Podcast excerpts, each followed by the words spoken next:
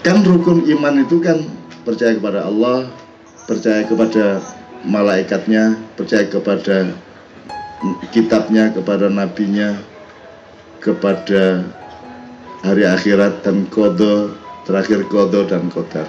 Nanti kita pelajari bersama ini. Tapi intinya begini sebelum kita urai. Kalau sekedar beriman dan mem atau mempercayai untuk apa? Untuk apa? Masa iman kok tidak pernah diterjemahkan, tidak pernah di, diaplikasi? Yang disebut beriman misalnya kepada Quran. Ya Anda harus membangun hidup Anda bisa menjadi aman dengan Quran.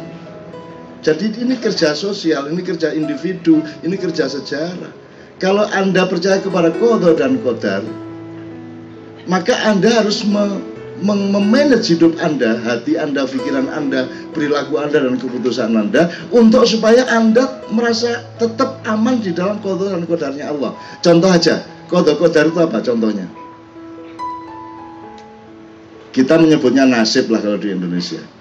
Ada lagi kata takdir.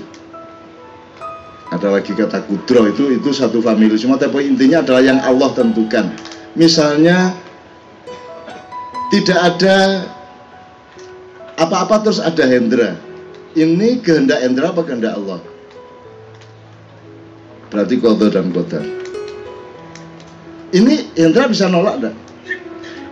Nasib menjadi Hendra ini. Tidak bisa menolak. Hendra rambutnya agak keriting. Dia bisa nolak enggak? Saya memutih kumis dan rambut saya ini ketentuan saya, kemauan saya apa kemauan Allah? Saya bisa melawan nggak? Nutupin bisa, dicat. Ya. Tapi saya dilarang oleh istri saya, awas nggak sampai ngecat ngecat. Tembok aja, gak usah rayu. nah, tolong anda cari mas, dari yang anda alami ini mana prosentase kodok kodar, mana prosentase ikhtiar anda karena antara kemauan dan pemahaman Anda terhadap hidup dengan takdir atau kodok itu ada jaraknya. Nah jarak ini yang tidak pernah diolah oleh pemahaman manusia. Nanti kamu sendiri yang bikin, kamu bilang takdir. Kamu, wong ini takdir Allah, kamu lawan-lawan. Gak bisa dong kamu lawan takdir Allah. Jadi misalnya anda jadi orang Indonesia takdir bukan? Takdir. Nah, nasibmu memang. Kalau sekarang Indonesia kayak gini memang bagian dari nasibmu. yes, yeah. Mana yang Anda bisa atasi, mana yang Anda tidak bisa. Yang tidak bisa diatasi, ya jangan tidak usah diatasi. Wong itu nasib dari dari Allah pada Anda. Cuman harus ngerti yang mana nasib yang mana tidak. Jangan nanti cerai yang disalahkan Allah. Mbak, apa tidak ingin terus toh dengan mas ini gitu ya saya sih pengennya terus cuman Allah menentukan lain. Menjawabnya terus Allah loh aku gak lapo-lapo Wah, aku sendirian? Pas kawin tidak bilang takdir pas cerai bilang takdir. Ada yang iku ya ini ini juga nggak terjadi. Gusti Allah ini ya tidak mungkin juga. Itu gambaran untuk anda. Tolong anda juga jangan terlalu rewel-rewel amat. Saya kira kuen jaluk torikot tak wurui torikot terus ada yang grup torikot kue aku mencelakakan kue wong kue dudu aku siji kue dudu aku. Nomor loro uripmu karo aku beda. Aku jagung kue kedelai. Lah kok ana kedelai arep ngekeki? Ajaran torikot nang jagung. Aku jagungnya mudar kok. Ora dadi jagung kedelai ra kelakon yang begitu. Jagungnya hilang, kedelainya ra kelakon. Jadi saya tidak mengajari torikot kepada Anda. Anda harus menemukan torikotmu masing-masing ya. Nah, kabeh torikot kan ya mesti ono Al-Fatihah. Kabeh mesti ono Allahumma sholli wa sallim ala Muhammad. Mesti ono ayat-ayate. Ayo golek ayat saisamu. Saya memberi wacana-wacana ning kuwi dudu ajaranku kuwi duduk ajaranku kue gawe monggo kok gawe seprapat entuk full entuk sebagian entuk karena kamu yang menentukan dirimu sendiri kamu yang bertanggung jawab kepada Allah sendiri dan orang meng kowe iki beda dele karo jagung karo aku wong nasibmu karo nasibku ya beda kadarmu ya beda karo kadarku. Aku misalnya dikai lima, kue, kue malah dikai pitu, mosok lima ngajari pitu. Kalau orang mengenal kehidupan, kalau orang mengenal ciptaan Allah, kalau orang mengenal konsepnya Allah menciptakan alam semesta dan makhluk-makhluk, maka dia tidak akan mengajari orang lain secara seperti itu. Nek membeberkan wacana monggo iki pilihan sing cocok kanggo kowe wong jenenge torikot kopi ya kudu rada adem-adem hawane kan gitu kan. Ya tergantung no, kowe kowe iki jenismu apa? Asal iki iki saiki iki torikot iki lak pengen sugih ngono to. Aku dudu torikot pesugihan wae nang Gunung Kawi beres. Sugih kok tujuan. Sugih kok tujuan. Wong Allah Maha Kaya kowe gari nyamplok nang Gusti Allah kan wis. Sugih to itu sugih dadi pejabat, dadi terkenal, dihormati. Wong kuwi efek dari ketekunanmu istiqomahmu menjadi dirimu sendiri. Jelas ya? Jelas ya? Jadi engko dihitung di masing-masing lah ya. Wis kuwi tenang oleh menyambut gawe. Nek kowe ora cocok ya wis pelan-pelan piye carane kowe pindah dari itu kepada dirimu sendiri?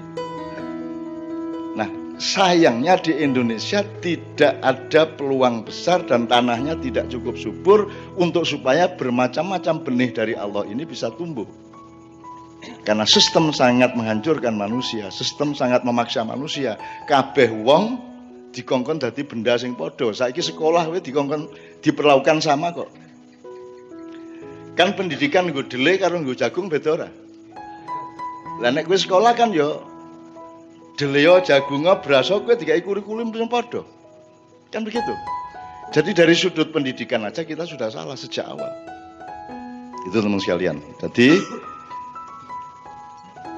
torikotnya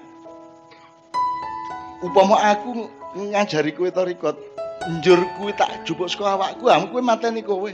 Ora iso kue wong kue dudu aku. Kadarmu beda fadilah beda. Lho nak torikotku ki apa? Torikotku ngerti aku nyebut dewi torikotku. Torikot wolak-walik Wong nasibku iki kuwalik. Sing barang marake lara kanggo wong liya kanggoku marake sehat. Piye kuwi? Sing aku dizalimi, aku merasa lebih bahagia daripada yang menzalimi. Arep piye kuwi? Sing aku berbuat baik malah aku dituduh aku sing berbuat jelek. Jadi pokoknya aku iki serba kualik. Sing kudune sehat kanggoku malah iso. Ngomong kaya ngene iki mak Ian nganti esuk kan kudune kan. Aku waktu di Kadipaten tahun 70-an dielekke Cak Nun ojo terlalu sibuk kaya ngono kuwi karena tadi saya kan bilang aku umur 17 kan sudah dengan masa. Umur 17 jadi kelas loro SMA aku wis ning Malioboro wis mulai bermasyarakat wis mulai ngene-ngene iki kuwi ning Kadipaten. Kuwi aku wis dielekke engko ku jebol awakmu. Terus 10 tahun kemudian di Batang Puluhan lebih sibuk lagi dayoh orang tentek rino wengi dielekke meneh karo kanca nun. Aja diforsir kowe engko jebol nek umur patang puluh. Gitu. Terus aku umur patang puluh munggah, luwih sibuk meneh. Terus umur sakit, luwih sibuk meneh. Saiki umur swidak, luwih sibuk meneh saiki. Wis modar-modar wis pencuolotan kaya telika kae. Ngene iki. Sudah seminggu lebih saya tidak ketemu istri saya, anak saya yang kecil. Ya, terus menerus kau yang ngono Kan kudune jebol wisan awakku. Ya mungkin aku wong menturo, wong menturo iki kan orang kenal medis. Ning Jombang kono kae nek ana wit pitik loro diobati nganggo pil KB. Anggur ana soalnya dia dikai pil KB karo BKKBN kan ya ora mudeng. Pokoknya nggak ada pil ngono piti loro kayak gue wae waras. Jadi pil KB gunanya untuk menyembuhkan ayam sakit. Ngono Itu kok bisa? Ya bisa wong pakai teori zam-zam kok. Terserah Gusti Allah. Wong kue dewi nganggo teori kuwi radio ramune kok gepuk ta? TV ra nyala kok gepuk ta ya ra? Ya ra? Nah, iya teori apa kuwi? Wong laptopnya kadang-kadang hang ngono kayak kok glek-glek ngono lah. Ah iya, kuwi zam-zam kuwi. Teori zam-zam tergantung kehendak Allah dan kehendak kita. Nek Allah mengabulkan terjadi. Handphone ya kok kena ngono to ya. Heeh, ora ono sinyal kok ngene-ngene. Nah, gitu ya teman sekalian. Oke. Jadi intinya mulai hari ini teman-teman sekalian dihitung awakmu dhewe